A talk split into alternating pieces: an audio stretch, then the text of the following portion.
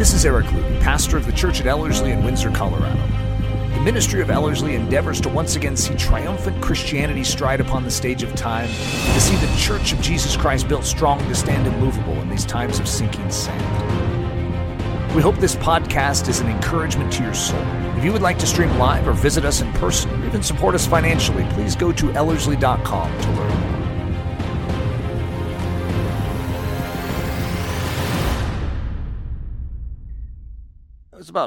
Five, six years ago. I'm not sure uh, what the actual uh, time frame is, but it's been a while.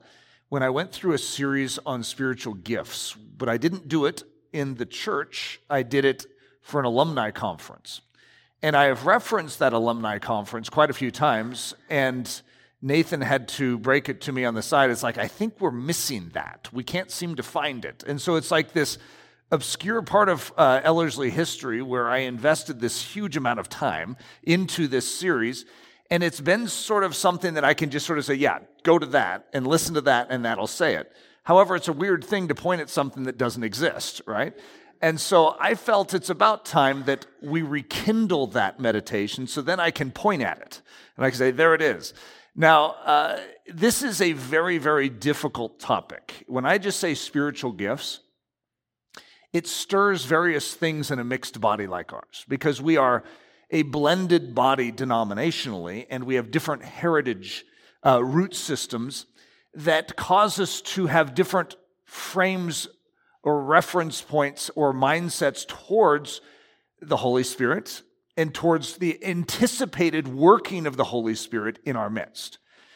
There's some that would prefer, well, not, probably not here, but there are some in the body that would prefer never to mention the Holy Spirit. Like we are safer as the body of Christ, and we will be healthier if we just ignore the Holy Spirit. Because when you start focusing on the Holy Spirit or give Him any time and attention, then weird things begin to happen in the body of Christ. And there are some that would probably be on the exact opposite end of the spectrum that get upset that Eric Ludy doesn't address the matters of the Holy Spirit more, and that some of the functionality as seen in the early church should be real here and at a lot more uh, vital level than they are. And so I usually end up disappointing everyone. Uh, all extremes usually get frustrated with Eric because I usually end up neither on, on either side, and I'm always trying to cut the middle. And the point that I am always bringing up is the centerpiece of Christianity isn't something like spiritual gifts or the Holy Spirit. The Holy Spirit is given to us to make something else the center. That's what's ironic. The Holy Spirit would never make himself the center. That would violate his entire job description, which is to reveal to us the person of Jesus Christ. And so when we have a church that is functioning as it ought to function, it doesn't go to extremes on either side. It always stays to the center and emphasizes the person of Jesus and what Jesus did on that cross. And that becomes the rallying point for all of us. Now, in so doing, we still have these truths. How do you address the Holy Spirit? Because to ignore the Holy Spirit is a crime within the church of Jesus Christ because he is the functional power of the working body. And so to ignore him and to act like he doesn't exist as if that's a way of securing our health, it's the surest way to break down our health. But to overemphasize anything in scripture leads to the same breakdown. And so to find that balance in every theme and every topic we bring up is a challenge. And so this is, I'm just going to lay it on the table to start with. I, am headed into a series here. That's, that's the goal. It's a five part series, which I'm always scared to announce the, um, how many parts are in something, lest I end up cutting one out or adding one later. So I don't know why I just gave a number. That, that's a very bad idea for Eric to do. But at least that's what I have mapped out right now is five parts. And in going through this, I, I am tackling something that I would say has to rank up there as one of the most difficult topics in Scripture but I want to take time to unpack it instead of trying to cram it into one message. I don't, as many of you know, I don't typically go through sermon series, which is weird because I'm probably one of the only pastors on earth that doesn't. It's not a normal thing for me to do.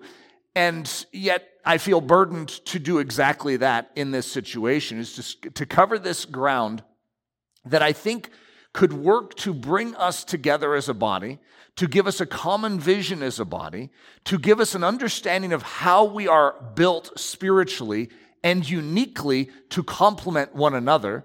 And so there's this is territory that I can't say that I don't have a, a bit of trembling uh, when it comes to uh, attempting to go in this direction, but at the same time, I have a great deal of expectancy and desire to head in this direction. So let's uh, begin.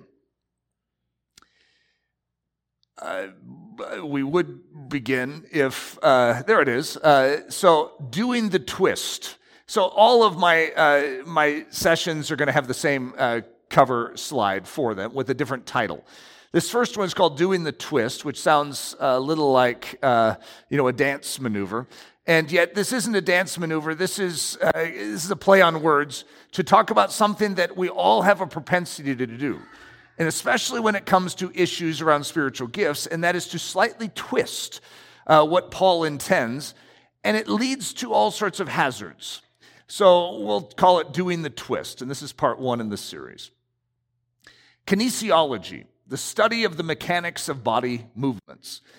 So, some of you are familiar with kinesiology. It's, it's a science, and it's a science of studying the body and how our body moves. And it's a very interesting science.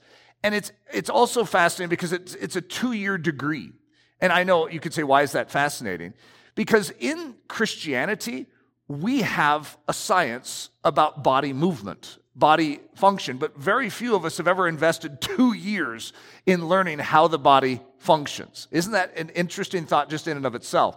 People can get a degree in kinesiology and be excellent with the physical body, but very, very few of us have ever spent the time to learn how the spiritual body is intended to work.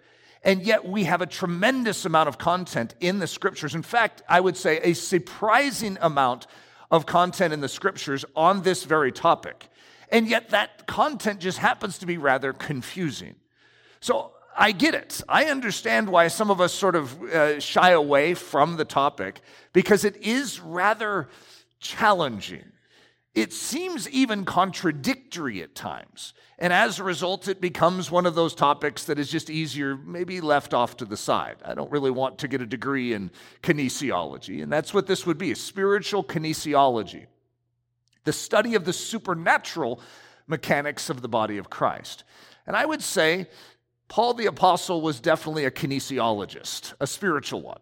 He understood the makeup of the body, the, the, the mechanics of the body in a beautiful and profound way, and is going to, in each of his letters, stick this understanding in.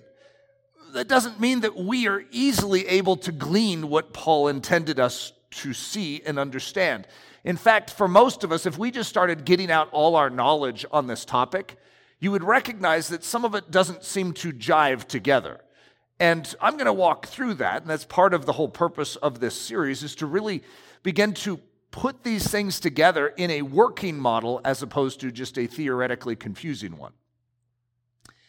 So, the two year degree, mastering the physical mechanics of bodily movement. Could you imagine if we actually got a degree? Now, five sermons is probably not enough to give us a degree in spiritual kinesiology, but it's better than what most people have, right? This topic is not an easy one. Each of the New Testament letters discusses this movement and coordination of the body of Christ. And yet, in just reading the text, we still are left a bit perplexed. For instance, Paul has five distinct lists in which he defines different mechanical functions and movements that should be expected in a healthy body. But each of these lists is different. Doesn't that bother you? For those of you that like exactitude, it's really frustrating. It's like Paul, okay, here's another list from Paul. So this one should match what he says in this letter. Instead, it's completely different, with like maybe one similarity. And that is tricky for those of us that like to create a taxonomy and we like to organize everything into its parts. Paul doesn't seem as motivated to do that. Seems to be speaking from a different angle in each of these letters, and it's sort of up to us to allow the Spirit of God to lead us through this to say, here is what he was talking about, instead of trying to have a prepackaged analysis of it. 2 Peter 3 15 through 16. This will give you a lot more understanding. Imagine the early church dealing with these letters and trying to figure out what Paul was up to and what he meant by it. And there's already some discussions going back and forth, and people are already dividing over this. This is what Peter says Our beloved brother Paul, according to the wisdom given to him, has written to you, as also in all his epistles, speaking in them of things in which are some things hard to understand which untaught and unstable people twist to their own destruction, as they do also the rest of the scriptures. It is a propensity for us as humans to twist what God has revealed. It's the Spirit of God who trains us to rightly handle and not twist the Word of God. But it's in a strange way encouraging to me to realize that the early church was struggling with the same things that we struggle with. And that is that they were vulnerable to twisting what Paul was saying. And that Peter himself is saying that what Paul is writing is actually hard to understand. Doesn't that encourage you a little for those of you that read it and you're like, I don't get this? Does everyone else just get this? There's certain things that I'm going to cover that really are rather confusing. If all, that's all you have is that little passage, passage, it would be like, I have no idea what he's talking about. Praise God, we don't just have that one little clip of Scripture, we have the entirety of Scripture in which to understand it. So, this is at Ellerslie one of the things that we will start with, uh, just to give a, an understanding of how we approach the Word of God. And I think it's important as we begin this series to just freshly see this idea and to understand it. I call it the three positions on the Word. So, if we were to take the scriptures, that text, and we were to say, how do we relate to it? And I would say, well, there's three different options or orientations towards it that we could have. The first, which is a very, very common one in the church today, and I'm sad to say that it's common in the church today, but that is that we come at an angle from above it, and we move the spectacles to the end of our nose, and we look down on the Word of God and we critique it. It's like, well, the poor text, it doesn't really understand how to handle our modern times. And it really doesn't give us a correct answer to this. So I will supply the correct answer instead. And so that is approaching the Word of God as if you, in a strange way, are superior to it in intellect and in understanding. It is a very, very dangerous orientation to take towards the text of Scripture. And I think all of us in here are just horrified that anyone would have that because one of the gathering points that we have is on this. We've never, we don't really talk about it all the time, but one of the things that bonds us together is our orientation towards the Word of God. And so that's why we can be from different denominational backgrounds, but gathered together with strength because we all approach the Word of God in a similar fashion. And for most of us, I would say, if not all of us, it is not from above it. And in fact, that's horrifying to us to think that anyone would look down and think themselves superior to God's Word. Oh, that's horrifying. The second option is one that I'm going to say all of us in here are vulnerable to. It does not mean we're functioning in it, but we're vulnerable because it, we, many of us, have grown up with the second option. And I'm going to call that beside where the Word of God becomes a buddy. He becomes a chum. He becomes a friend. And so we hang out with them and we have fun with them. We throw the frisbee with them. And, and so we have a sleepover with them. And in other words, we really like him and we have a respect for him, but there's a, something about a chum or a buddy or a friend that is different than the proper way to agree with Scripture. And that is, imagine your friend is hanging out with you and, you're, and you're, he hears your mom say, you know, honey, you need to clean your room. And then you're, you know, you're downstairs playing in your room, and your friend says something like, clean your room. You're like, excuse me? You're my buddy. You don't tell me what to do. You see, a friend doesn't command. A friend can appeal, but a friend can't command. It's like, I really think you maybe should listen to your mom. That's something a friend could say, but a friend can't say, clean your room. He has no authority to do that. And many of us have a relationship with the Word of God where we love its text, we appreciate being around it, and we esteem it. But it does not have command authority in our life because we approach it as one that is equal to us in this journey, sort of like a helper along the way to just sort of comfort us in the journey as opposed to a King of Kings and a Lord of Lords. Option three, it is above us. And option three, when we start discipleship at Ellerslie, I'm always going to say the way we approach the scriptures here at Ellerslie is we are beneath it. The person getting up here and holding the microphone has to start with the premise that the Word of God is greater than them. And you, even as an audience, need to remember that the speaker is beneath the Word. So you need to measure and test everything that the person with the microphone says against something that is greater than them. So all of us are submitting to that text. We are recognizing that that text is correct, even if our own minds can't comprehend it and if we don't understand it in the moment. We still believe that it is correct. When you take Paul's words and you measure them against political correctness today, if you are beside or above the word, you could easily sneer at it and go, boy, Paul didn't know what he was writing there. That could really get him into hot water. Well, believe it or not, what he wrote back 2,000 years ago got him in hot water. In other words, it was politically incorrect back then as well. Paul knew what he was writing, and he was writing in agreement with the Holy Spirit, and it's the revelation that God Himself has said, This is my message. And so when we humble ourselves and put it above us and we submit to it, then sound reasoning can come. But when we begin to look at it as if we are superior or as a modern culture, we know more, that is when we get into trouble. Acts 17 11. These were more fair minded than those in Thessalonica, speaking of the church at Berea in that they received the word with all readiness and searched the scriptures daily to find out whether these things were so. Even if it was Paul speaking to them, they still tested Paul against the text of scripture. So, I'm going to say the crux of the confusion on spiritual gifts is an issue of what I'm going to call capitalization capital G and lowercase g. And I've done this for many other key themes and truths throughout the uh, time that I've taught at Ellerslie. But when you capitalize something, it is a big deal. Like, for instance, one of the il- illustrations I've given is fatherhood. I am a father, and that's a very significant position in my kids' lives. However, as a father, I am not the capital F father. That's God. He's capital F father. I am a lowercase f father that does not diminish my importance or my role. However, if I, as a father, capitalize my F, you know, that sounded funny, but in my fatherhood, and I make myself bigger in my children's lives than God intended me to be, what happens? I end up abusing the authority that I have in their life and not leading them to the capital F, but actually leading them to me as the final say.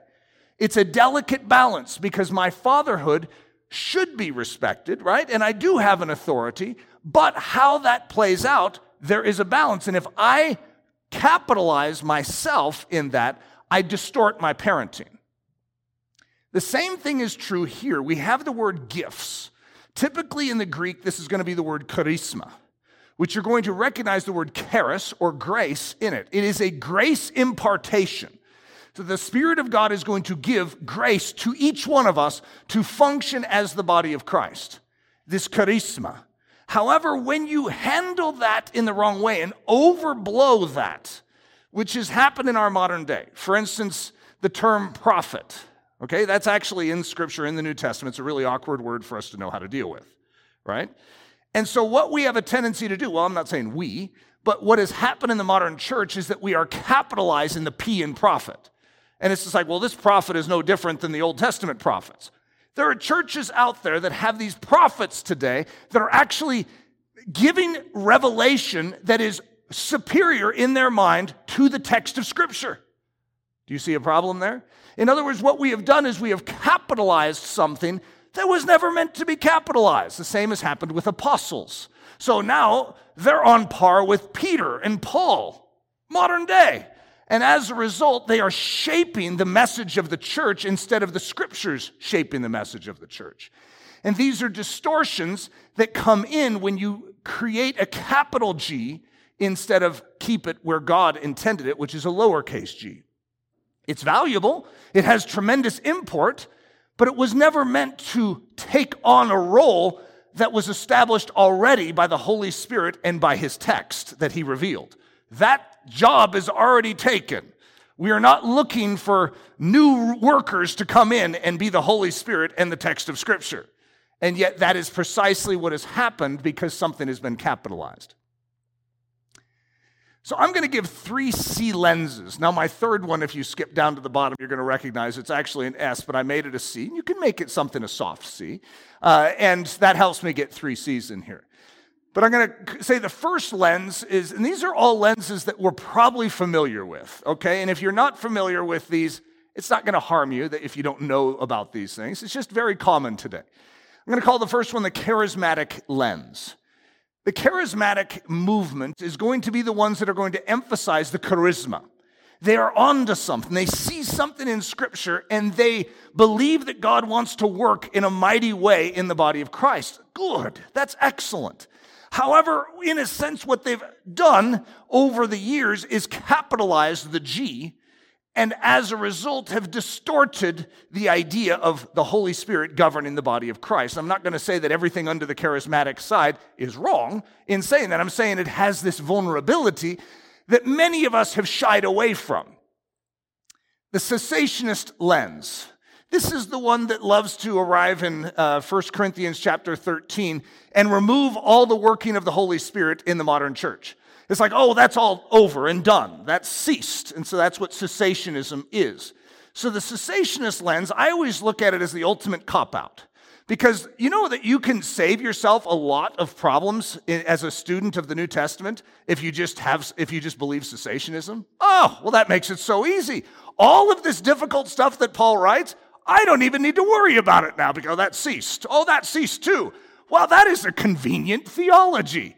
And so, as a result, you're going to recognize I am not going to take that position, not that I don't understand that position and long for that position at times because it would make things a lot easier if I could just say, at this point in time, none of this exists anymore.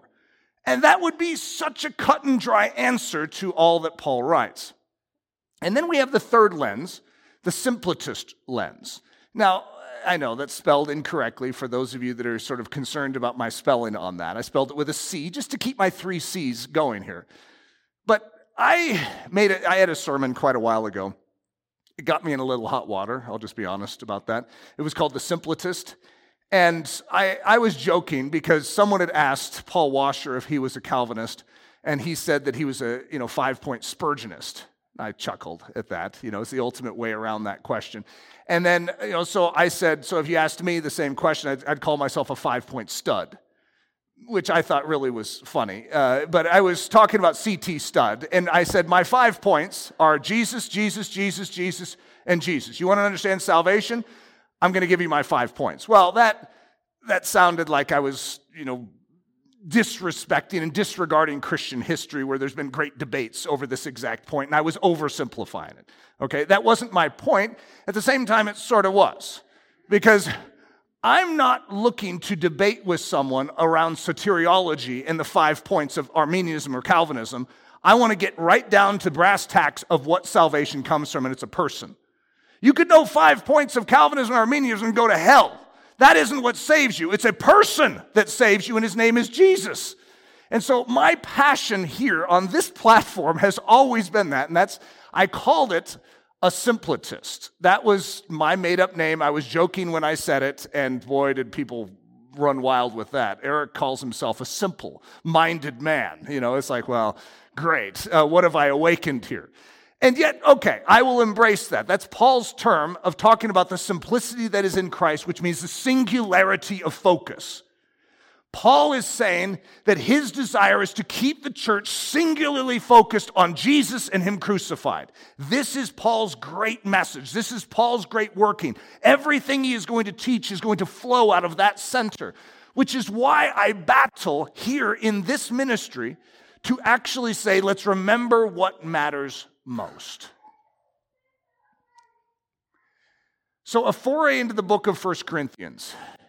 So I have covered 1 Corinthians multiple times, but 1 Corinthians just happens to be what I would say arguably the center of the battle when it comes to this issue of spiritual gifts, but not just spiritual gifts. I would say almost every denomination finds their root system in 1 Corinthians. I mean, it is bizarre how controversial of a book 1 Corinthians is. And what is ironic about that is the whole book was written to deal with the division and the controversy in the church of Jesus Christ. Do you guys see an irony there? In other words, most de- denominations find their root system with a scripture reference in 1 Corinthians, which I would say is the Word of God. You're correct. However, do you know the context to that? Paul was correcting the fact that we were dividing over that. Isn't that ironic? Here he is starting out 1 Corinthians, which I'm going to go into, and he's saying, Guys, we have divisions among us. This ought not to be. And then he goes into writing this book to try and bring the church together. Instead, all of us 2,000 years ago are, you know, cherry picking and finding some really good scriptures to support our position for division. That ought not to be. And so, as a result, to deal with spiritual gifts, we sort of need to go to one of the key zones of Scripture which lays out the position of Paul towards this thing called the function of the body of Christ. That in Corinth was a mess. And I see no reason why we would want to be like the church at Corinth. I think we want to be the exact opposite of the church at Corinth and actually listen to Paul's letter and do what they were not doing which is being unified and utilizing the grace gifts that we were given to strengthen one another instead of divide from one another. So, this is a journey into the book of First Corinthians. First, is Paul confused? That is a really good question. I'm going to give you a quick overview of the entire book. And if you were not a student of Scripture and if you were a cynic of Scripture, you could very quickly think that Paul has lost his mind. Okay, now I'll go through this with you. Just a second, I lost my spot here. Is Paul confused? A quick peek at some highlights from 1 Corinthians might cause someone to think so. So, Paul says, All things are permissible to me, all things are lawful for me. Now, uh, by the way, I'm taking these things out of context so that I can show you how Paul can look confused. He does say that, right? He also says this Remove from your midst the fornicator, for what he is doing is not permissible and lawful. Doesn't it look like Paul is a double standard there? All things are permissible and lawful for me. Hey, remove this guy. What he is doing is not permissible and lawful. It's not a big deal to eat food sacrificed to idols. Don't eat food sacrificed to idols. Now, for those of you that know the context of those, you could understand, right? But if you don't, that seems like a double standard. It seems like he's confused in the brain. Do not judge. I judge your behavior even though I'm not with you. Don't get married. Marriage is fine. Prophecy is passing away. Seek to prophesy. When a woman prophesies, hey, don't let a woman speak. A woman ought to have her head covered. If you've, if you've ever read through this passage, it is it's one of the most confusing processes, right? Because it says a woman ought to have her head covered at the very last conclusion. Now, I'm, I don't believe he actually means we have no such practice in the church. However, there is no better escape clause that you could have from dealing with head coverings than that one line. It's like, well, they have no such practice in the church. Well, then why did Paul write all of that? And yet, it does seem confused. Speaking in tongues is empty and of no value. I speak in tongues more than you all. You ought to relate one unto the other in absolute purity. And while you're at it, greet each other with a kiss. You should agree with one another. If you don't agree with me, you're wrong. Context, context, context. So, for those of you that are familiar with the terrain of First Corinthians, that's a very humorous list, but it's also very true. Like everything I just said is actually there, and it could seem like the guy is totally off his rocker and confused. Paul is not confused. What he is saying is very lucid, and it's a very, very strong argument that he has in 1 Corinthians. However, like I said, many of us have cherry picked 1 Corinthians. It's very common to denominationally back your position by going into 1 Corinthians and finding your little section and lifting it out. For instance, and I've used this illustration before 1 Corinthians 11, which is head coverings, and then 1 Corinthians 14, which is tongues and prophecy. Usually, those that gravitate towards head coverings do not gravitate towards 1 Corinthians 14. And those that gravitate towards 1 Corinthians 14 do not gravitate towards 1 Corinthians 11. Yet, what is their argument? This is what the Bible says, and you're not doing it in the church. And you could use that crossways to both of them. It's only three chapters apart. The same argument, if used, would really indict the other party, right? In 1 Corinthians 11, when a woman prophesies, it makes it very clear contextually that when she when you prophesy, I don't know if you use words to do it. However, typically someone would speak. And so a woman, when she speaks, ought to have her head covered. And then in 1 Corinthians 14, a woman ought not to speak. What? what well, if you understand the context, you recognize the difference between the function of the body in a, in a situation like this, like a service like this, and the government of a, of a church. They're different. And so when we try and do what we oftentimes do in First Corinthians, we actually mix things up and create confusion, which we could blame Paul for that, or we could blame ourselves for not rightly dividing the word of Scripture. Because Paul is not confused. So every word must be interpreted in the light of its sentence. And every sentence must be interpreted in light of its paragraph, and every paragraph must be interpreted in light of its chapter, and every chapter must be interpreted in light of the entire book. And I want to add one more for those of you that are experts in the idea of context. And every book must be interpreted in light of the entire Bible and in light of the nature of God as revealed throughout the text of Scripture. In other words, there's a reason why God gave us 66 books. And so you could handle contextually one book just right, but you need to also recognize it's in a whole. God put it in a context of 65 other books. Corinth, the church splattered with controversy. I've joked many times that many of us are asking God to return us to the you know, first century church form. And we need to add to our prayer, but Lord, spare us from being the church at Corinth. Because the church at Corinth is a first century church and it was a disaster area, which could encourage us. However, we need to remember that when we approach the book. That Paul is writing a disciplinary letter to a church that is marred with controversy, contentions, and divisions and he's not happy. And it's interesting that we would go to that book, which is a correction book, and find it as the source of all our reasons to divide.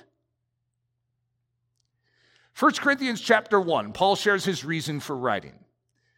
The author and the audience. Paul, this is 1 Corinthians 1 1 through 2, called to be an apostle of Jesus Christ through the will of God, and Sosthenes, our brother, unto the church of God which is at Corinth, to them that are sanctified in Christ Jesus, called to be saints, with all that in every place call upon the name of Jesus Christ our Lord, both theirs and ours. Sounds like I'm missing something here. However, it's written to the saints of God. That is one thing we know. It's not just written to some apostate group, it is written to those that call themselves saints. The primary motive for writing 1 Corinthians 1 10 through 11. Now I plead with you, brethren, by the name of our Lord Jesus Christ, that you all speak the same thing, and that there be no divisions among you. So now remember which book we're dealing with here. We're dealing with a book that has been the sponsor of most denominations, if not all denominations, that exist today. And Paul, in his entire premise, is pleading with the brethren, with the saints, with the believers of Christ, that they all speak the same thing, that there be no divisions among them, but that they be perfectly joined together in the same mind and in the same judgment. For it has been declared to me, says Paul, concerning you, my brethren, by those of Chloe's household, that there are contentions among you. So, what are the contentions? You guys ready for quite the list? This is, there's not just one contention at Corinth. There's not just two contentions at Corinth. I mean, I could keep making numbers. There's a lot of contentions at Corinth. 1 Corinthians uh, 1 12 through 13. But at the core of those contentions is right here.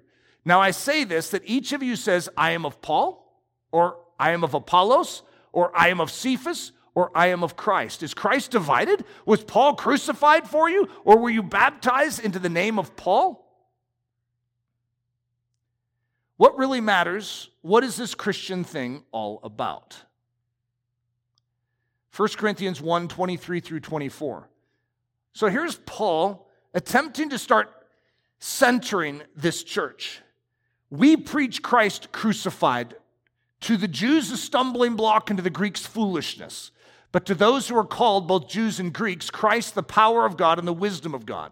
That as it is written, He who glories, let him glory in the Lord. We live in a time period that I would say is very similar. We have the same human propensity, and we have a tendency to identify ourselves with teachings. We have a, a, tendency to identify ourselves with men. We have a tendency to identify ourselves with movements. And the key for a Christian is that we identify ourselves with Christ. And that's a tricky one because I understand why we do what we do because we have to clarify I am not with that, I am with this. Because there are distortions that will enter in. And so to clarify that I'm not with that distortion, I join, identif- identify with the group that is anti that distortion.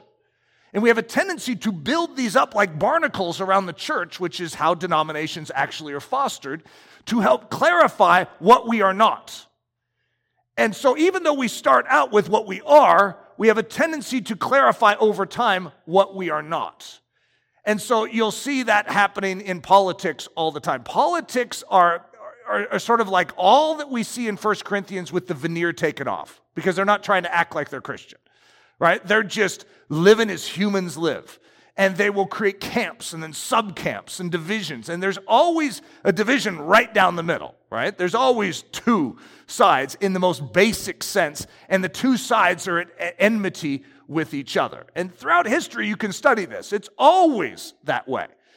And yet, what we have a tendency to do is get caught up in the fervor of the social mixture. So, as Christians, we identify with the conservative camp at least in here, right? And we would, I mean, we don't even talk politics in here, but I know you well enough to know that you are not leaning in the liberal side because the liberal side, that is demonic, that is satanic. I mean, you could fill in the blank with a whole bunch of other adjectives to describe it, right?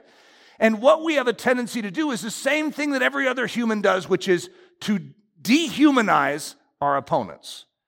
When in actuality, as believers, did you know that those opponents are actually the very people you are to go out and love?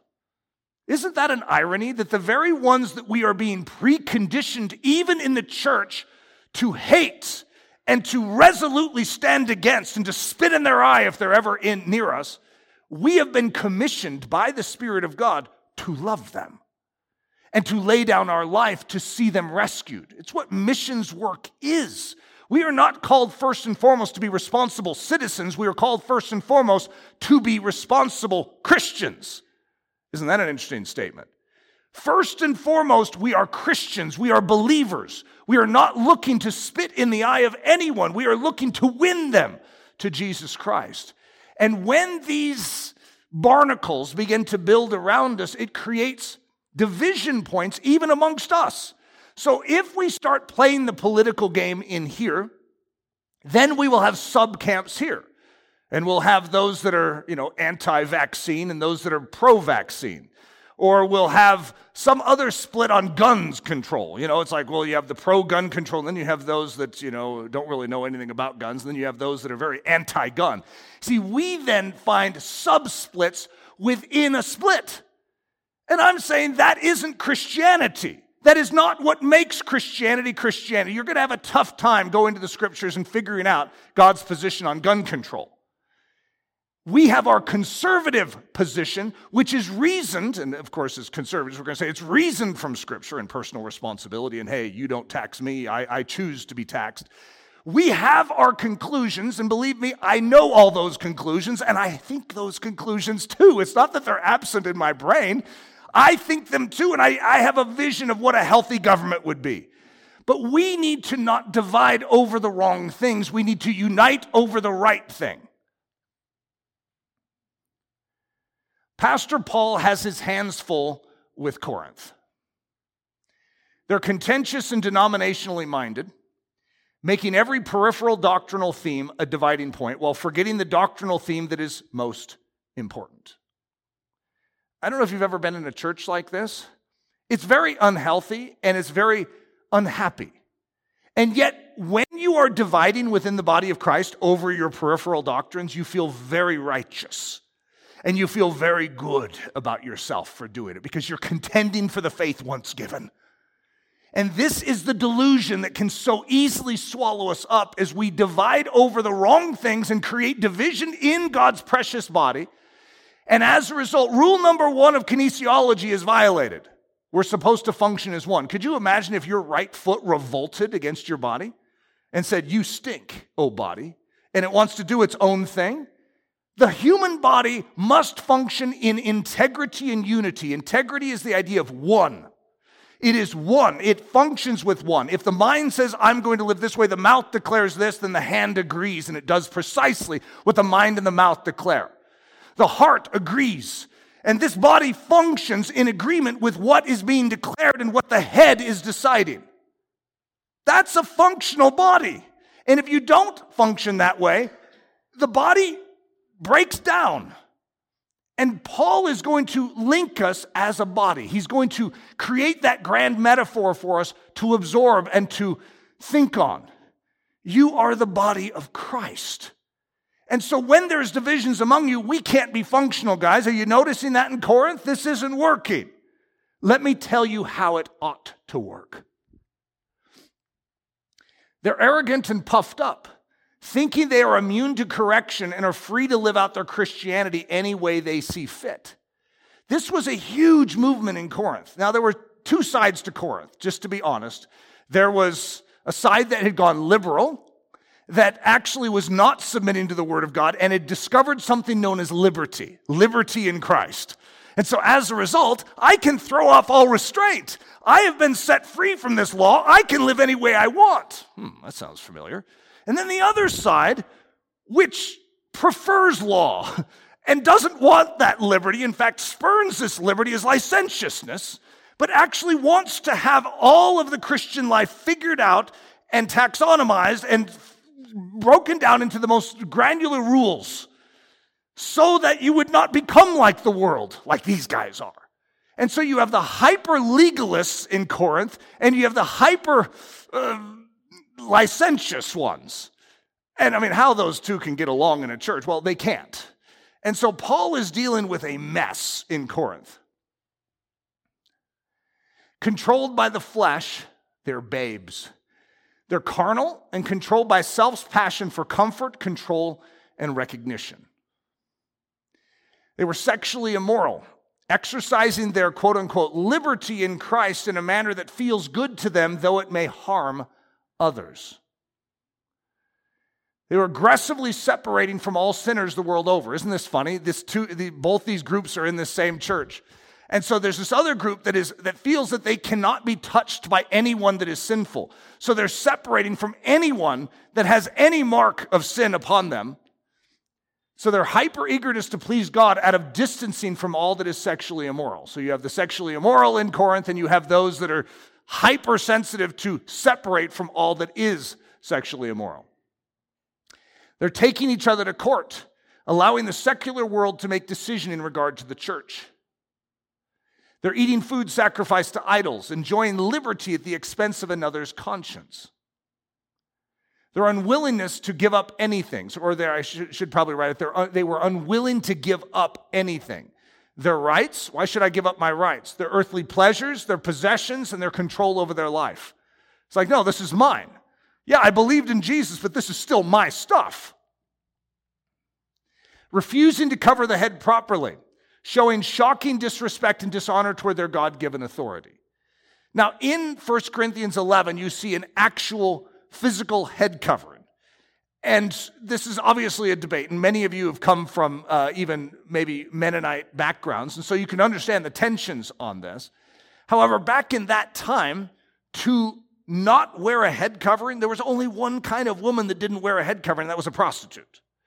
And so you are disregarding and dishonoring your head or your husband by not having that on your head. And the woman's like, But I have freedom and liberty in Christ Jesus, which is the truth. However, you don't have freedom to show unlove and disrespect and disregard. You were not set free to live any way you want. You were set free to show Jesus. And as a result, you are misusing your liberty. Handling communion with utter disregard to the preciousness and sacredness of it, diminishing the value of the shed blood of Jesus. Chaotic and disorderly in their use of spiritual gifts. Aha, we landed uh, somewhere that, uh, that affects our message. Remember this out of control tongue talking and prophesying. Maybe not the problem we've had in this particular church. Ironically, I have been in churches where that fits very well. And but it is a lack of understanding that Paul is going to touch on. It's like they have very real things. They have liberty in Christ Jesus, but they still have responsibility to live and to resemble Jesus. Both sides have a truth, but they are distorting it. And there is supposed to be a submission to authority still. That didn't dis, that isn't gone now that Christ has come, is that suddenly all authority is, is absent. And they have been given grace gifts, and they have been empowered to function as the body of Christ, but they are using them in their own, according to their own whims, instead of being harnessed according to the Spirit's purposes. Women jumping ahead of the men, dishonor and disrespect, undermining God's clearly appointed leadership audacious question of the resurrection. After all, it's preposterous to think that people can rise from the dead, right? So, this was all happening in Corinth. And now, I don't know if you can see a lot of the denominational barriers that we even have today already spurting up as far as what divides the church into camps. The two ditches in the center line. I've gone through this multiple times over the years when I'm trying to showcase how the church divides, how culture divides. It's on these two fronts in, their, in the main sense. The first side is what we're going to call the liberty ditch, and I'm going to stick that over on this side, my left, your right. And it's just a little to the left. So, since it's my left, I'm going this direction. And so, ironically, when you call someone a leftist, uh, or when you talk about our governmental system and politics, the left are the liberals. They're going to be in the liberty ditch side. That's the way I would describe it. In other words, where they're going to say, hey, I have freedoms. I don't like these restraints. I don't like these rules. I don't like these inhibitions. I want to live any way that I feel I should. This morality that is, you know, coming from over on this side, I want to throw that off. And so I'm going to call that the Christian Sadducee. Whether or not the Christian Sadducee would appreciate uh, that description, or the Sadducee back in uh, Jesus' time would appreciate that. But the Sadducees were, would have been the liberal leaning uh, of their group, of, of, of the religious leaders of the day. And then I'm going to go to the other side. We're going to call it the law ditch. I don't know why we all have a propensity towards one of these ditches, but it's like a magnet that pulls us. Very rarely are you pulled in both directions at the same time. We have a propensity, like I would be a classic law ditch guy. Okay, I, I would be a great legalist, and I have been a great legalist at times. Whether we could use the word great in front of it is probably a funny way of saying it. But I have been oppressed with extreme legalism in my life to the point where I didn't even want to go out because I, my conscience was so sensitive. If I ever saw this, I had to respond, I had to say something. And it was like a misery in my soul. I didn't understand the freedom that is found in Christ Jesus. And so I found myself almost like it was a haven where I can be righteous if I just live this way, but I can't live this way. I don't have the capacity. My own righteousness is not sufficient to pass whatever test I think I can pass. So, therefore, condemnation was always knocking over here. And so I understand why people jump to this side and go into the different direction. It's like, hey, throw off all weights, throw off all restraint.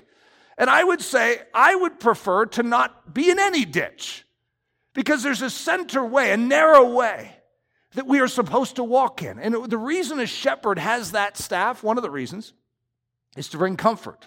How would that bring comfort? Because as a little woolly uh, creature, we have a tendency to wander. one way or the other.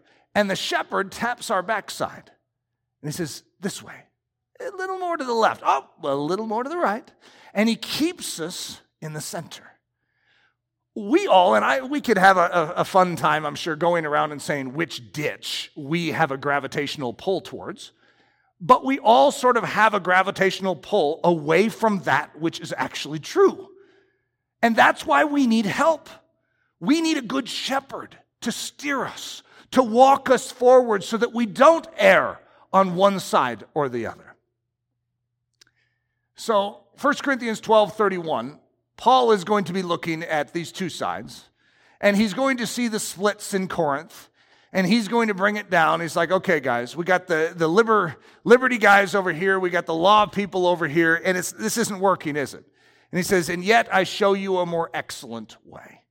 And that word for excellent, if you've ever heard me teach on that before, hyperbole, which is where we get the word hyperbole, it means something better than hyperbole does in the English language. It is so far beyond. It is such a far reaching, massively improved answer to a solution. And Paul is going to show a far greater solution that is so outlandishly beyond what liberty or law could gain you that we think will give us peace. If I just was free from these regulations, if I was free from any standard, oh, if I had a standard and it was totally chronicled for me and I knew exactly what to do.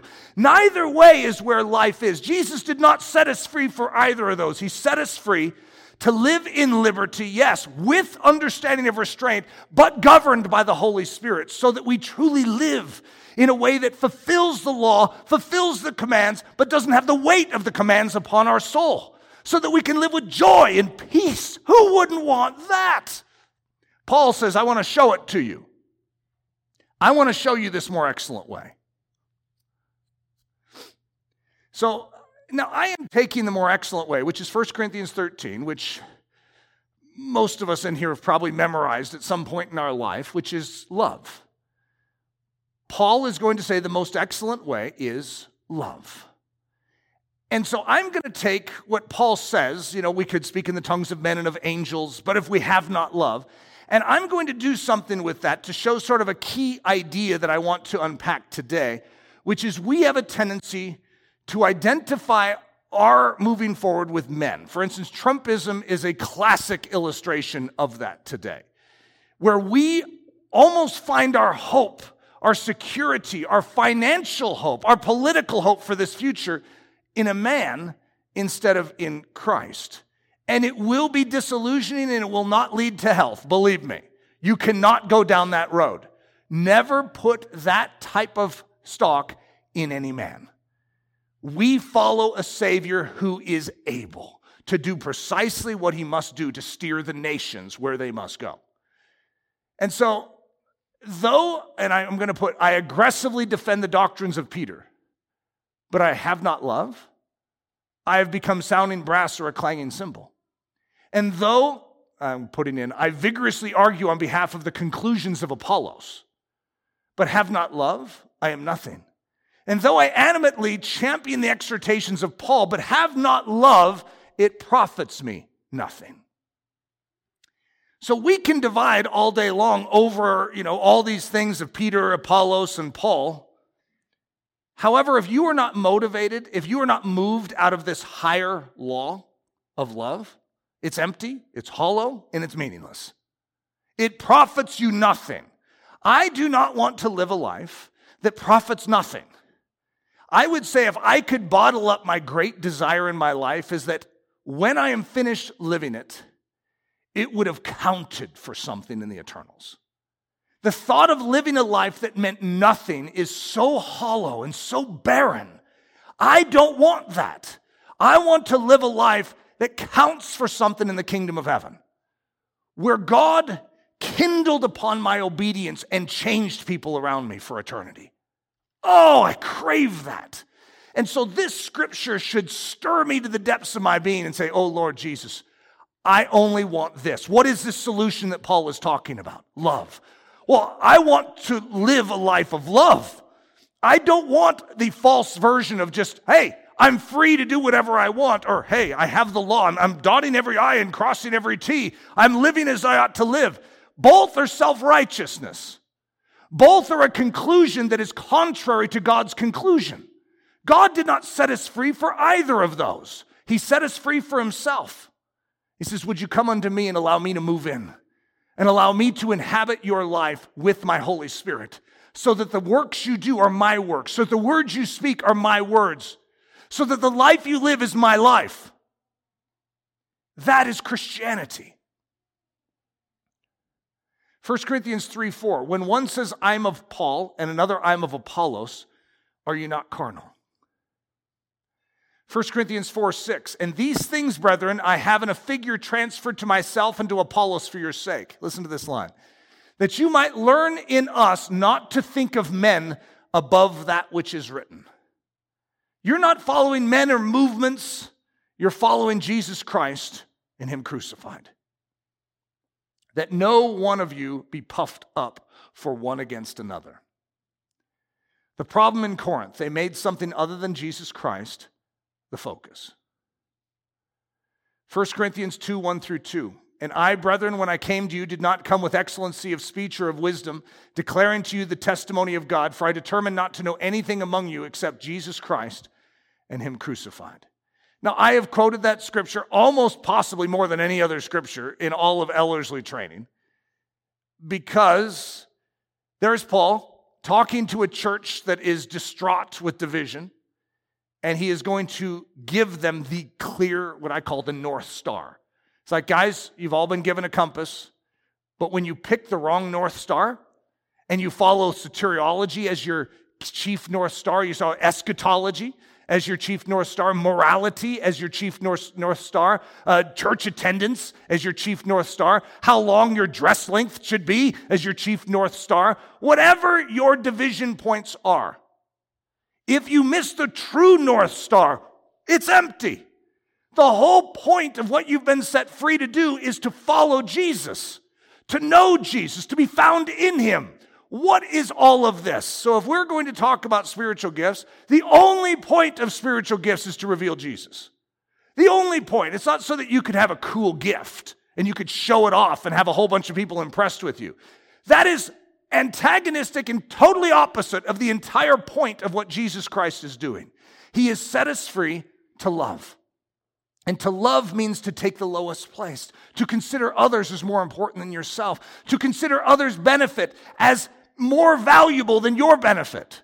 Could you imagine what would happen in the church of Jesus Christ if we actually thought of others more than we thought of ourselves? And Jesus and Paul is going to say this is the most excellent way. This is how you truly change the world in which you live. This is how Corinth could work.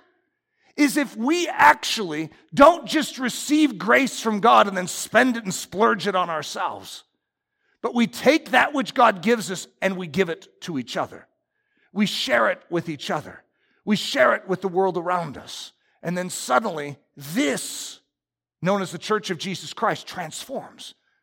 And suddenly, this is showing love and joy and peace and patience and kindness and goodness and faithfulness and gentleness and self control. And this world on the outside sees something that they can't mock, it stuns them and they have no answer for it because we're washing their feet, we're serving them, we're willing to lay down our life for them. And they don't know what that is because the church they grew up around was self absorbed.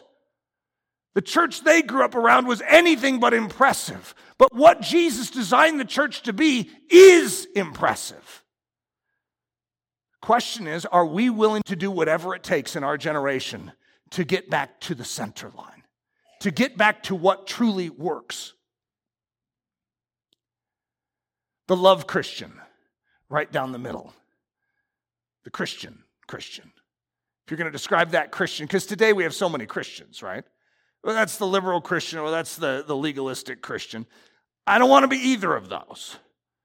Uh, but I'm lacking an adjective to describe it. So, the Christian Christian, the way a Christian was supposed to be right back in the beginning and still is supposed to be today, that's the sort of believer we want to be.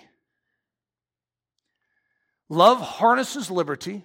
In other words, it's not the absence of liberty. Christ really did set us free so that we are no longer under the law. But it also fulfills the law. It doesn't lead in a way that is contrary to the nature of God.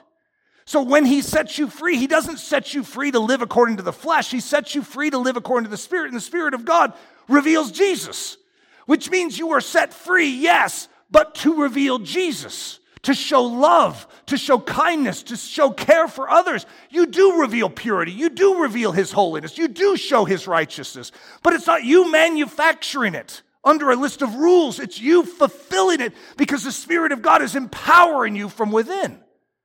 That's Christianity. It has always been Christianity. And only that which flows out of the power of heavenly love is worth anything in the grand landscape of eternity. The anatomy of love, God's nature of humble, selfless giving. A church that is based on that as its premise, if each one of us throughout the week and then when we gather is thinking about each other, it is so hard in a busy world like this not to be thinking about your own stuff. It is. I understand that, but that's the enemy's game. God's, if you could call it game, is to turn us outward, is to say, Will you trust me with your stuff? But God, my stuff, my stuff needs attention. I know. But will you seek first my kingdom and my righteousness, and I will deal with your stuff? That's what he promises. He says, If you turn outward and trust me, I'm going to deal with your stuff. But if all of us are allowing God to deal with our stuff and we deal with each other's stuff, that's how he solves our stuff. In other words, he, we're meant to work together as a body. The way a hand works with a wrist, and the way the wrist works with the forearm, and the way the forearm works with the elbow, and the fore, and the elbow works with the uh, the upper arm. I can't think of it all of a sudden. And then the elbow, and then the elbow, and the shoulder. I need my uh, kinesiology lessons are, are, dated, and I need to get uh, you know reset on all that. However, all of these things are interconnected as we are. And sometimes we try and figure out what part of the body we are because that helps us understand. I don't know how to answer that, but I do know we're part of an organism. And when we turn inward and, and, center on ourselves, it actually hinders the body around us. It's a weird thing, sort of like Achan's sin. When Achan thinks of himself, it actually harms all of Israel. And when Achan is dealt with and that problem is removed from the body, suddenly the whole body can function and win. All of us are interconnected. When it says that sexual immorality is a sin against the body, it's an interesting statement because you could say, yeah, it's a sin against the individual body, sure. But it also violates the body corporate. And God wants to turn us outward to recognize our life is not a standalone existence. We are not lone rangers in this thing, we're a part of something. And for many of us, that's very uncomfortable. However, I just want to nip in the bud that idea of our isolation. And I want us to say, what can we do as the body? And that's what this entire series is about. I want to start introducing you to what you have been given so that you can effectively utilize it to impact this body first and foremost. And when this body is functioning, we can't help but change the world out there. But for this to work, there sort of needs to be more than one person that goes, Yeah. It's all of us saying, Yes, Lord. And that is something that I would say most of us in this generation haven't tasted at the level that God intends us to taste. And I would like to go after it. John 13, 35. By this all men n- know that you are my disciples. And then I put dot, dot, dot. Now, most of you know what that is, but I'm just sort of baiting you, just extending it out. There's something that is the obvious evidence that all men will know that we are disciples of Jesus Christ. So I'll, give the full scripture here. By this, all men know that you are my disciples, if you have love one to another. When we start here and we learn body life here, and we take the grace that God has given us and we splurge it on each other instead of just keep it for ourselves to survive in our own little world of challenge and trial. The world is changed in and through that decision. And we reveal that we are disciples of Jesus Christ. Jesus and Him crucified, the message that answers every dispute. I have been in many disputes. I have been in many situations where doctrinal truth is in the ascendant and there's a battle over it. I've had, when we've had bigger uh, pastoral teams before uh, WCF uh, was planted on the other side of, of town, we had, I think it was eight pastors, and we would have moments where there were tensions.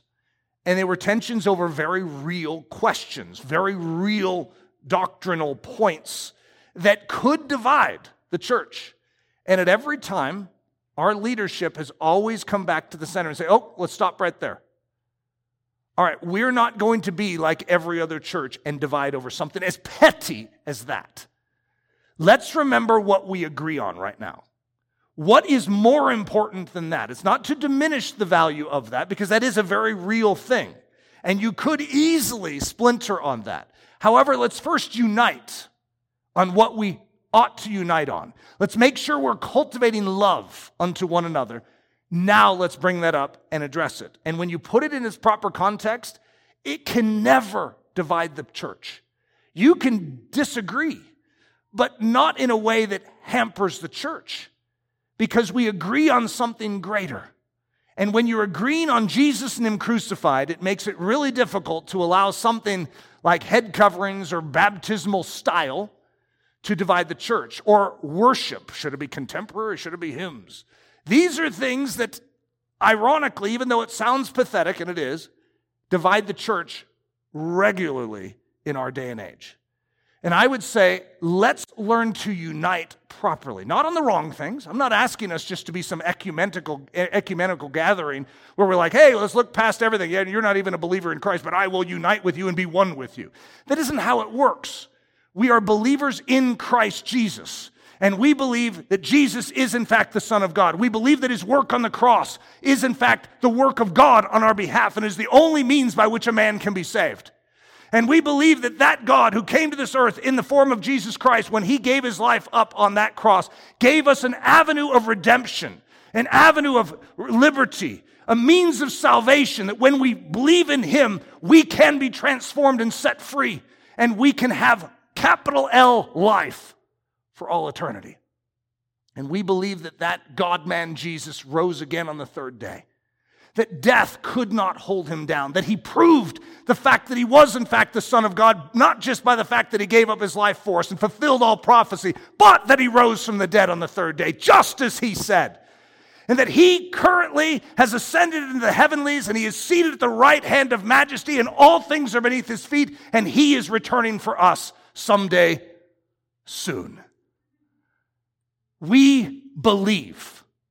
We might have subtleties of difference when it comes to a myriad of points underneath that canopy, but we allow love to be our chief function in the body, lest we allow the enemy to splinter us on anything that is not central to the person of Jesus and what he did for us. Because when you go out to give the gospel, I'm guessing you're not going to start with, and by the way, I believe that baptism is supposed to be sprinkled and not immersion. That would be a really poor gospel presentation. The gospel is about a person, and his name is Jesus. And when we are delivering the goods of the kingdom of heaven to a soul here on this earth, we're introducing them to him, not to our sub petty pet doctrines. I should remove the word petty because some of them do matter, but they are small compared to the capital D doctrine of Jesus and Him crucified. Father, to be able to walk in grace, we need grace. We need you to intervene in our lives, to help us shed the traditions of men that have so oftentimes barnacled us and hindered us that have led to even divisions in our lives. Lord, that we're not sponsored by you, but we're sponsored by our own self righteousness, oftentimes, our own pride. Lord, I pray that we would be marked by love as believers, and that as we walk through this series, we would be knit together as the body of Christ. We love you and we trust you, Lord Jesus. It's in the precious name we pray. Amen. This message was brought to you by the team at Ellerslie Discipleship Training. At Ellerslie, we are laboring to rouse the Church of Jesus Christ out of its lethargy and build brave hearted Christians for such a time as this. Listen to our weekend message live at 9 a.m. on Sunday mornings, or join us for Daily Thunder Monday through Friday at 8:15 a.m. For more information, go to live.ellerslie.com. We invite you to visit us at the beautiful Ellerslie campus in Windsor, Colorado for a day, a week, or an entire season of gospel centered spiritual training. Learn more at ellerslie.com. Thanks for listening.